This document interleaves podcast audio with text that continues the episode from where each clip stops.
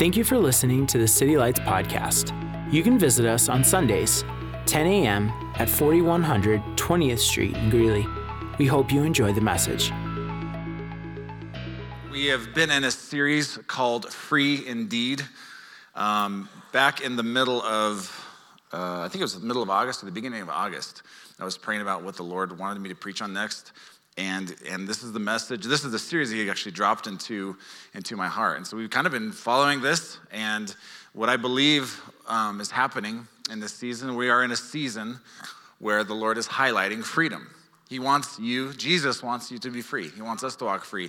And I believe there's a special grace at this time, in this season, to break free from any and all chains that are holding you back. Whatever it is that's holding you back, I believe there's a special grace to break free from any and all of those chains.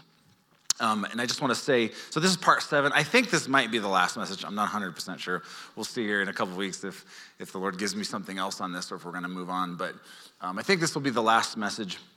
But I would just want to say, if you've missed any of the previous messages, you can go back to citylights.church. We have archives on there, so you can listen to that. Or you can go to our podcast, and you can listen that way. Galatians chapter 5, verse 1, it says this: it is for freedom that Christ has set us free, okay? Why has Jesus set us free? For freedom. He set you free because he wants you to be free. He's created you and I to be free and to walk free, okay? But then it says this: stand firm then, and do not let yourselves be burned again by a yoke of slavery. Okay, what I want to highlight again with this is it is possible, where Christ has set you free, to be burdened once again by a yoke of slavery, okay? And that's what we've been talking about in this series, how to get free, break free, and stay free from any and all forms of bondage, okay? And so if there's something holding you back, let's embrace the season. Let's get free. Okay, so today, I feel like this message is it's kind of an unusual message. We talk about being free. I want to kind of hit on something that it isn't taught head on in a lot of churches, but I think it's a very important subject. A lot of churches will approach it kind of in a roundabout subject, but I just kind of want to go after it head on. And here's the problem. The problem is many times we're trying to break free from whatever it is we're struggling with: old habits, sinful nature, worldliness, fear, condemnation, whatever it is. Okay, by the way, condemnation is bondage. Regret is bondage. Fear is bondage, right? Many times we try to break free from whatever it is, and we've applied all the tools, we've tried all the, the things, we've tried to be obedient, and we still come up short. And I want to say today, one of the reasons that we come up short sometimes is because there's a literal demonic influence that tries to keep us in oppression. Okay, so today I want to actually talk about the role of the demonic influence that tries to keep us oppressed, okay? Now, if this is your first time to City Lights Church, we don't talk about demons every time. Next week, we're talking about marriage, so there you go. Come back, hear about marriage. It'll be lovely, okay? For me, I even feel like it's kind of an awkward message a little bit, but it's very biblical. It's very much something that even Jesus highlighted in his ministry. And I think we would be amiss not to touch on this subject. I don't remember who quoted this first, but maybe it was Jack Hayford, I'm not sure. But he said, you can't disciple a demon and you can't cast out your flesh, right? Many times the problem is there's the demonic influence trying to oppress us, and you can't disciple a demon. What do you do with demons? You cast them out. You get rid of those suckers, right? You don't want those things hanging on to you. Okay, cast demons out.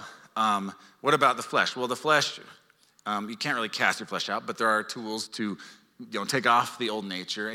But you can disciple a Christian, right? You can disciple a believer into walking free from the sinful nature, right? So you can't disciple a demon, and you can't cast out your flesh. So if the problem is demonic, sometimes people are stuck and encumbered because literally it's like, I've tried all these tools, I've done all these things. Sometimes it's like, you know what? This is a spirit. It's a spirit, and I need to know how to take authority and command that spirit to leave, okay? And so we're going to go there today, and... going to be good. Okay, So I believe the Lord has led us to this point, and I believe this is a subject we need to hit on.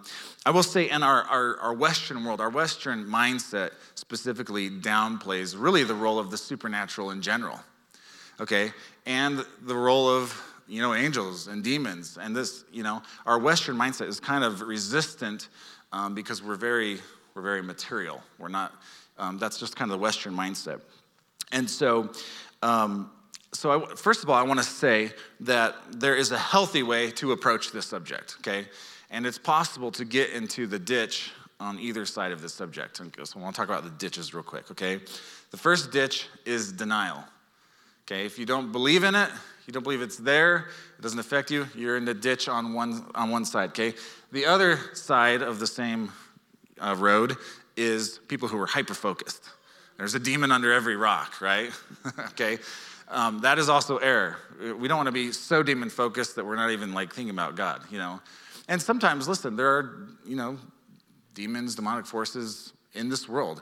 And I don't know that we're supposed to even focus on them all the time. Sometimes we should just go about praising God, and those things, they'll just fall off. So C.S. Lewis said this. He said, Satan loves the skeptic and the superstitious alike. Okay, so it's possible to get over in superstition, one side of this, road in the ditch, and it's possible to get over into, skepticism. So the deniers and the hyper-focus, there's two sides of that. So we want to be, what do we want to do? We want to be on the road. We want to be right in the middle. What are we looking for? We're looking for balance. So here's the balanced approach, I believe. They're real. The demonic is real. Satan is real. But God has equipped us to confidently deal with those things. We don't have to be afraid of those things. Listen, I'm not afraid of people coming into this church who have stuff, okay? We want them here, right? We want them to come here. It's not gonna get on you, right? Unless you're, unless that's your belief system. If you hug someone who has something, it's not gonna get on you, okay? We're not gonna get afraid here, right? Let's hug people, let's love people. Greater is he who lives in you, right, than he who lives in the world, okay? So we want people here with stuff. We want people here with issues. And I think for the most part, this is the first wave of City Lights Church. Let's get all y'all free. And then when more people come in, you can lead other people into freedom. Amen? Okay. So we're focusing on freedom. To drive this point home, I want to show you this reality from the life and the ministry of Jesus while he walked the earth, okay? When you look at the ministry of Jesus, there was quite a bit of emphasis placed on the fact that there is an opposition of darkness in this world. Okay, in the Gospels, there's about 40 separate miracles that Jesus performed. Now, of course, we know that wasn't all of the miracles Jesus performed because according to John 21, verse 25, it says that if everything was recorded that Jesus had done, there wouldn't be enough books in the world to record all of it, okay? So he did much more than these 40 miracles that are specifically listed in the Gospels. But what I want to show you is out of those miracles, how he dealt with the opposition of darkness, okay?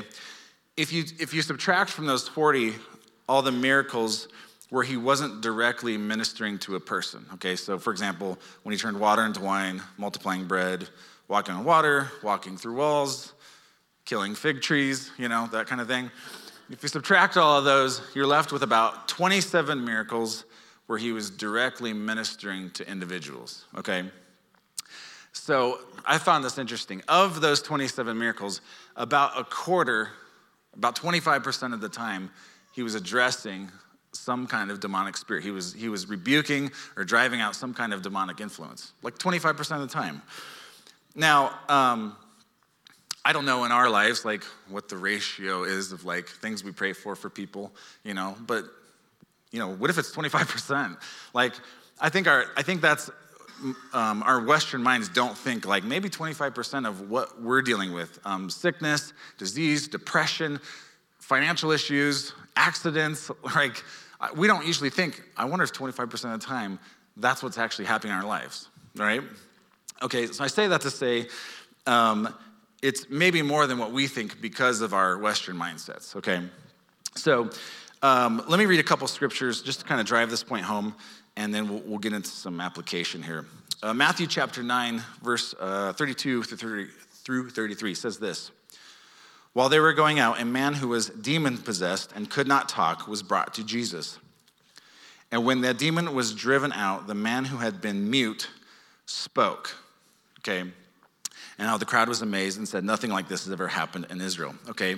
Now, in this particular instance, they said this man was demon-possessed and couldn't speak. Jesus drives out the demon. He didn't even pray for healing for this person. As soon as he drives out the demon, the man could speak. So what was going on there? What was happening was that demonic spirit was causing this person to be mute, causing this person not to be able to talk. Okay, what's my point? My point is that sometimes this person didn't need discipled, This person didn't need all the keys and the tools and this and that. Like, he actually just needed this thing to leave. He needed someone to come along with authority and say, be gone in Jesus' name. That's all he needed in that instance. He didn't need, our 10 key, our 10 steps that we often give, okay? He needed someone to recognize, oh, that's what this is. Boom, be gone, okay? Let me read one more scripture. Luke 13, 10 through 17, it says this. On a Sabbath, he's doing stuff on the Sabbath. On a Sabbath, Jesus was teaching in one of the synagogues, and a woman was there who had been crippled by a spirit for 18 years. She was bent over and could not straighten up at all. When Jesus saw her, he called her forward and said to her, "Woman, you are free from your infirmity." Okay? Then he put his hands on her, and immediately she straightened up and praised God. Indignant because Jesus had healed on the Sabbath, the synagogue leader said to the people, "There are 6 days for work. Come and be healed on those days, not on the Sabbath." Personally, I would be pretty stoked that a miracle had happened, and that you're working on the Sabbath. Okay, verse 15. Okay, verse 15. The Lord answered him, "You hypocrites! Doesn't each of you on the Sabbath untie your ox or donkey from the stall and lead it out to give it water? Then should not this woman, a daughter of Abraham, who Satan has kept bound for 18 long years, be set free on the Sabbath day from what bound her?" Okay. When the people, when he said this, all his opponents were humiliated, but the people were delighted with all the wonderful things he was doing, and I would be too. Okay, what's the point? In this instance, there was a demonic influence. Jesus actually didn't address the demonic influence, but that's what was behind. That was what was keeping her crippled from being able to stand up straight. In that instance, he didn't even address the demonic thing. He just said, "Woman, be healed." Now we know the demon had to leave, right? They obviously had to leave because that's what was keeping that woman bound for 18 long years. I show you both of those examples because sometimes we need to speak directly to things as they are. Now, we have to be careful. We have to be careful. If you see a snake, like in the spirit, you see a snake wrapped around someone's head, you don't have to tell them, Just, God, thank you that there's a greater level of freedom in this person's mind that you want to give them. Are you dealing with any depression or, I don't know, you know what I mean? Whatever the Lord shows you. Sometimes you don't have to say what's going on. We don't want to embarrass people. Other times, it's like, you know what? This is a spirit. Boom, let's speak to this thing and get it to leave, right? Okay, so don't have to always address the spirit to get it to leave, but sometimes you do. Okay, so is all sickness the result of a demon? No, not all sickness. Maybe 25%. I don't know, according to the life and ministry of Jesus. I don't know if that's the correct ratio or not. But certainly not all sickness, not all accidents, not all poverty, right, is a result of demonic, but some is. There are some pockets in the world where literally people are in poverty because there's a demonic spirit of poverty in that region. And sometimes those things need broken. We're doing this Awaken the Dawn thing, right? What are the spiritual strongholds in Greeley that need to be broken? We're going to go after those, okay? There are certain parts of the world. They have different strongholds. There's different demonic principalities that are trying to control that region. And through worship and intercession and through Christians enforcing the victory, you can bring the kingdom to this world. Amen? That's why prayer is so important. That's why we have to not just know we're victorious, we have to enforce the victory. Okay? What if we had a police force here in Greeley? And we could have the biggest police force there is, but if they don't actually enforce the laws, right? They're not really doing anything, okay? We have to enforce the victory. We have to know how to do that, okay? It's really important for us. Okay, so before I get into what we're going to do today, we're going to talk about how to close the doors to demonic things, okay? How to close the doors. I'm not saying you're demonized if one of these doors is open, but we're going to talk about how to close those doors. Before I do that, I just want to address a frequently asked question, and it is this. Can a Christian be possessed by a demon? Okay, this is a frequently asked question, and I will say this.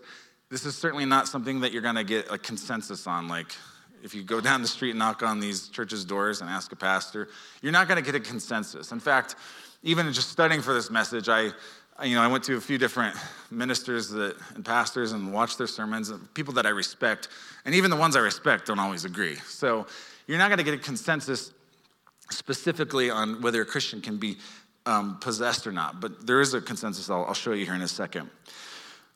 So here's my explanation. Here's what I think, and this helps explain how this works in our lives. You are made up of three parts. You have a body. You have a soul, which is your mind, your will, and your emotions, and you have a spirit, right? Okay? When your spirit gets saved, you receive Jesus as your Lord and Savior, your spirit is perfected forever. Okay, Hebrews 10:14 says that. Your spirit is perfected forever when you place your faith and trust in Jesus, he comes in, okay? So like no room for improvement. This is the way your spirit is now is the way it will be for all of eternity. There's no room for improvement in your spirit. Okay, now listen, no demon can touch that. No demon can touch that spirit. No demon can come in and occupy that space. Okay, that is God's forever. Okay, that's like the holy of holies. No one's getting in there. Okay, what about your soul? So your spirit is saved. Your soul is being saved, right? In other words, your soul, your mind, will, and emotions is in process. My mind, will, and emotions is in process, okay? Your mind is your thoughts, your reasoning, right? You need to renew our mind. We need to renew our minds. Your will. How many know your wanter? Your wanter needs saved. Like, sometimes your wanter, the things you want, you need to get saved. Okay, I'm not going to go there. I wanted some things in my life that Jesus didn't want for me, okay? Okay, your wanter needs saved. What about your emotions? Okay, this should be a slam dunk. Like, Our emotion, listen, emotions are good, they're from God, but they're not meant to lead, they're meant to follow, okay? Then they will lead you astray. So don't let emotions lead, you lead emotions. They're good indicators of how you're doing. God made emotions. Emotions aren't evil or bad. They can lead you astray though, okay? So our emotions are being saved. So mind, will, and emotions, that's our soul, the realm of the soul is being saved, okay? This is where discipleship happens. When we disciple believers, we're being conformed to the image of Jesus. This is where it happens, in the realm of the mind, will, and emotions, okay? Okay, and then what about your body? Your body, your spirit is saved, your soul is being saved, your body will be saved. Someday, in heaven, you will get a new body, which is awesome, right? Especially the older you get, you're like, oof, looking forward to that new body, right? I could do things when I was 20. I'll be 39 this year, getting close to 40. I could do things when I was 20 and recovered faster from, workouts and stuff like that. I recovered faster when I was 20 than now. So I'm even kind of looking forward to, a new body. You get a new body in heaven, okay? And yes, God heals us along the way. And yes, we need to be good stewards along the way. So the realms that Satan will try to mess with you is in the realm of your soul and in the realm of your body, and your mind, will, and emotions, and in your body. Okay, remember, he can't touch your spirit. So, can demons possess your soul or your body? And I will say this, not in the sense of ownership, okay? Because how many know God owns us? 1 Corinthians 6:20 says that we are not our own, we've been bought with a price, right? Therefore, honor God with your bodies. Okay, not in the sense that a demonic influence would own us. In that, but I would say in the sense that they would try to exercise control or manipulate you, yes, they would try to occupy that space to manipulate and control you, okay? So I think a better word than possessed, actually, and I don't even think possessed is a good translation of the word in the Bible. I think a better word is oppressed, okay? For sure, demonic influences in Christians' life can try to oppress you, can try to get you to do things or keep you in bondage, keep you in chains, okay? So a better word to that might be oppressed. And oppressed is just subject to harsh and authoritarian treatment, all right? And so I'll give you an example of this. I think it holds water. Here's my example of this. If you, in your house, you left your front door wide open, okay? We're talking about some open doors today. If you left your front door wide open and a thief walks by and he's like, hey, the door's open, you know? He comes into your house and he's in your house. The thief is in your house. How many know that the thief, he doesn't own your house?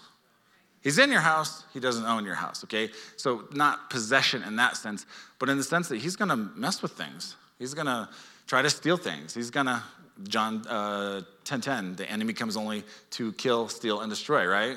So listen, if Satan gets into your life, he's not gonna tidy up.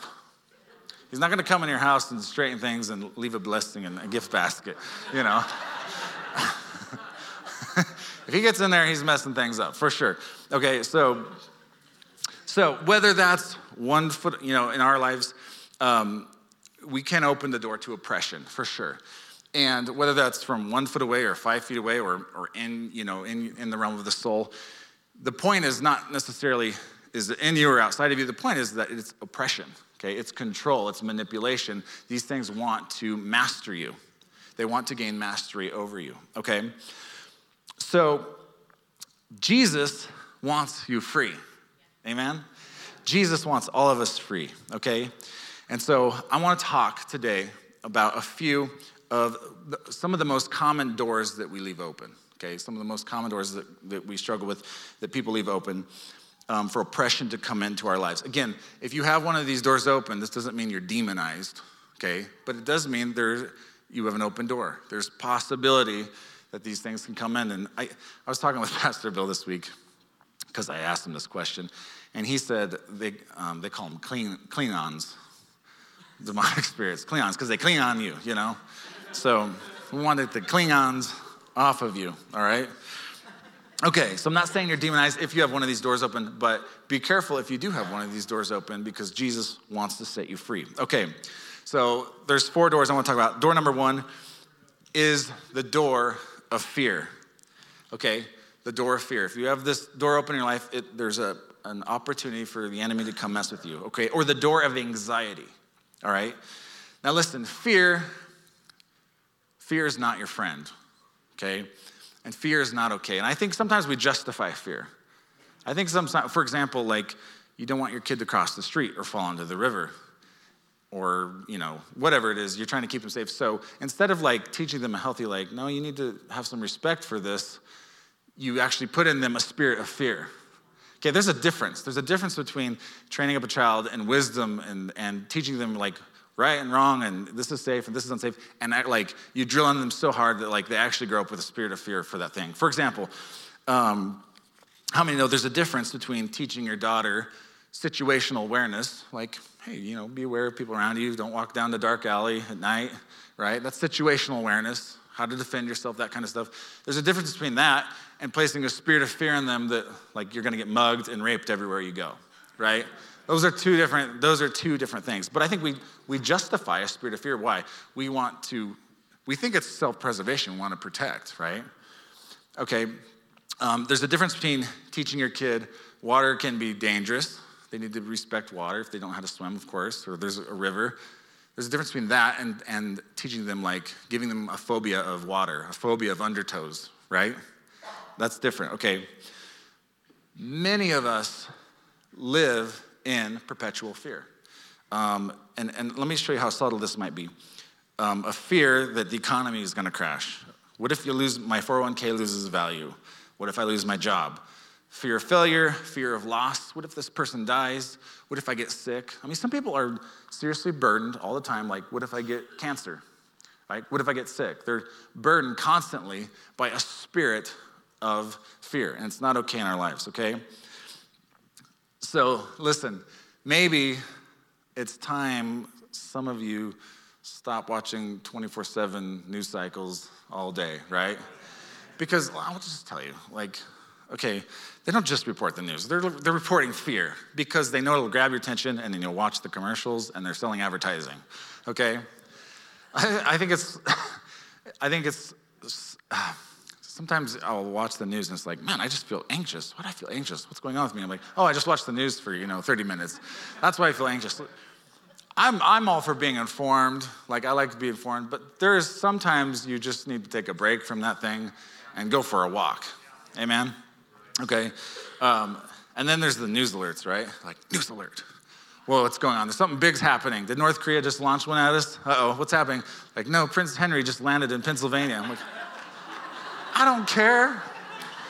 I don't care if Prince Henry landed here. Why is this a news alert? You got me thinking we're in World War III. That's not even our gossip. It's their gossip, okay? So, fear and anxiety are open doors for pressure in your life. Don't tolerate fear. Now, I want to give a couple personal examples of this so you can see how even a pastor has to process and deal with stuff like this, okay? Lately, just this past week, I had some anxiety rolling around in my heart, and I'm just feeling anxious. And I know anxious isn't good. So I'm not supposed to, I didn't come from God. God gives peace, right? And I just felt like, I was telling my wife, I feel like I'm redlining. I feel like I'm just revved up, redlining. And honestly, I'm not busier than normal. I'm not doing more than I normally do. I don't feel like I need a big rest or anything like that, but I feel anxiety, and I just feel like I'm redlining. So I'll just say this metaphorically. I had a check engine light on, right? You ever have that happen? You have a check engine light come on. So I went to the Lord, and I was like, okay, God, I don't even know what's going on. I feel anxiety. What's happening in my heart? And by the way, when you have a check engine light on, you should check out why you have a check engine light on, okay? If you ignore that for too long, your car will break. That's a metaphor. And I will say, if you ignore it too long in your own life, you're going to break, okay? So if you have a check engine light, you have a high anxiety, the worst thing to do is just to numb. A lot of people are just numbing. Why do I have anxiety? I'm going to take a drink or take a pill or whatever it is, okay? They're numbing. When you have a check engine light on, what you need to do is go to God and say, God, help me understand why I have a check engine light on. Why am I feeling this? So I went to the Lord. I said, why am I feeling anxiety? And I felt like the Lord spoke to me and said, you're not trusting me.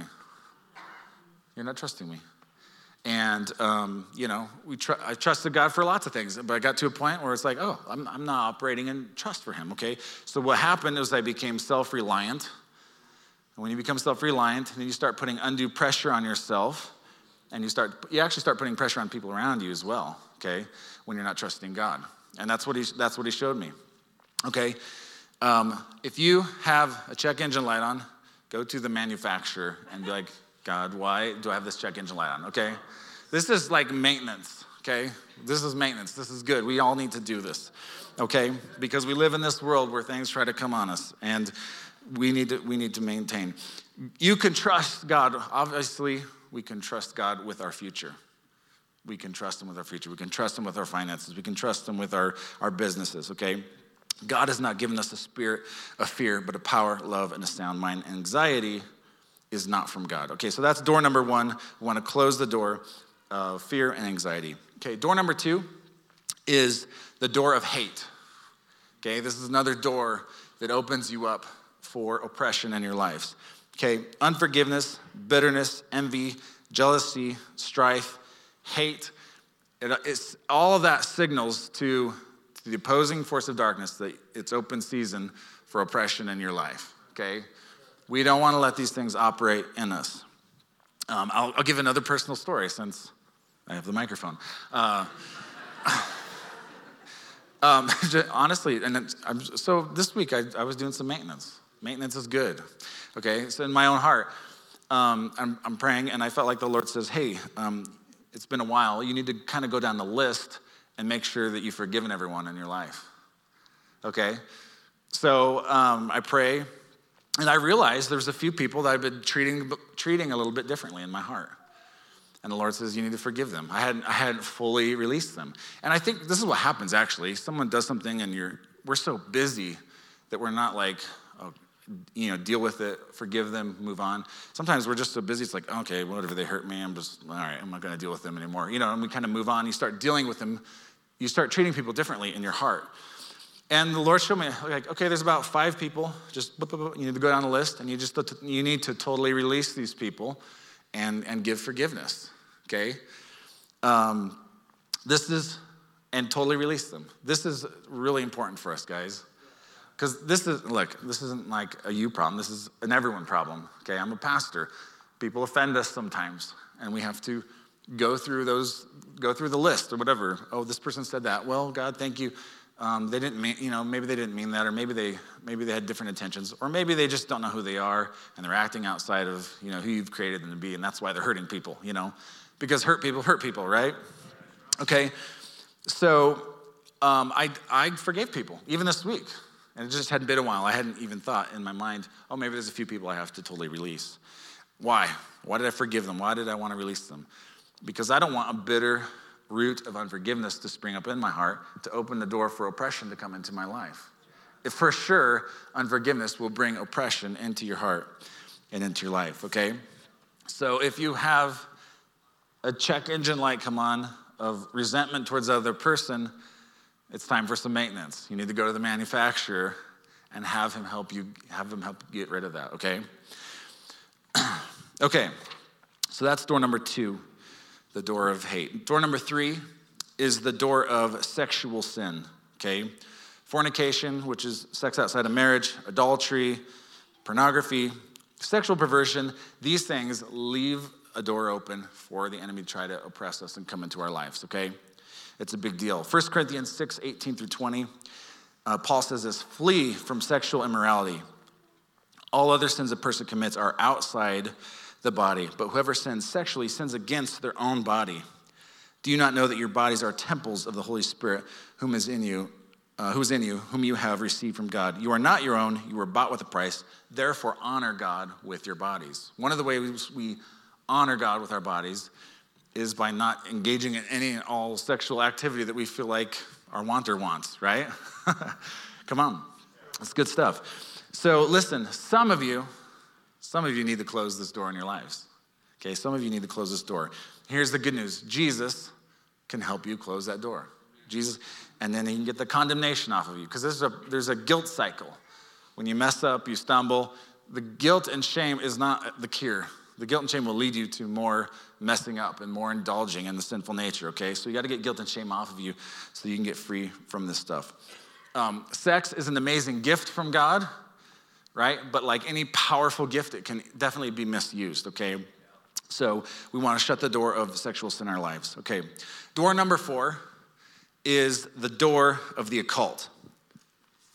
Now, this might seem obvious, like for you guys. There's the obvious ones, like if you're worshiping false gods, if you're engaged in like things like Wicca, like, okay, there's a door open in your life, okay? So if that's you, you repent and let Jesus heal you, okay?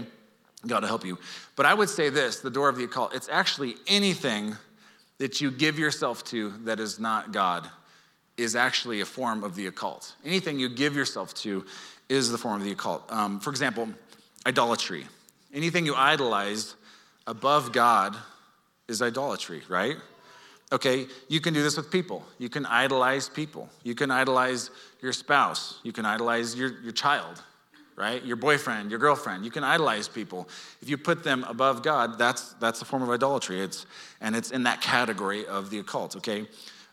You can have an over-obsession with a hobby, right? A hobby or money. You can idolize money. You can idolize a leader. It's possible to even idolize a pastor or a church, right? And then you put undue pressure on the pastor and the church to be God for you, right? When you only have one God. God is God, amen? Okay, so giving yourself to anything other than God is a form of the occult. Giving yourself to drugs, like when you take drugs into your lives. And I will say this, from people I've talked to who work in inner healing and work in deliverance and that kind of stuff, they say that one of the number one things that opens people up to oppression in their lives is psychedelic and hallucinogenic drugs, okay? We need to be good stewards if we're letting in our body, okay? So these are things that will open the door to oppression in our lives, okay? Or overuse of alcohol and that kind of stuff, okay? And that's the 4th door, okay? So, I hope you're kind of taking inventory. I'm not saying you're demonized if you have one of these doors open, but I am saying let's close these doors so that we can expel, anything that's trying to come in our lives and hurt us. Amen. Thanks again for tuning into the City Lights podcast. We appreciate your support, and we'd love to fellowship with you. You can visit us on Sundays, 10 a.m. at 4100 20th Street in Greeley. Be sure to check out our website at citylights.church, where you can submit prayer requests, receive info on special events, and find our social media links. We're glad you could join us, and we hope you have a blessed week.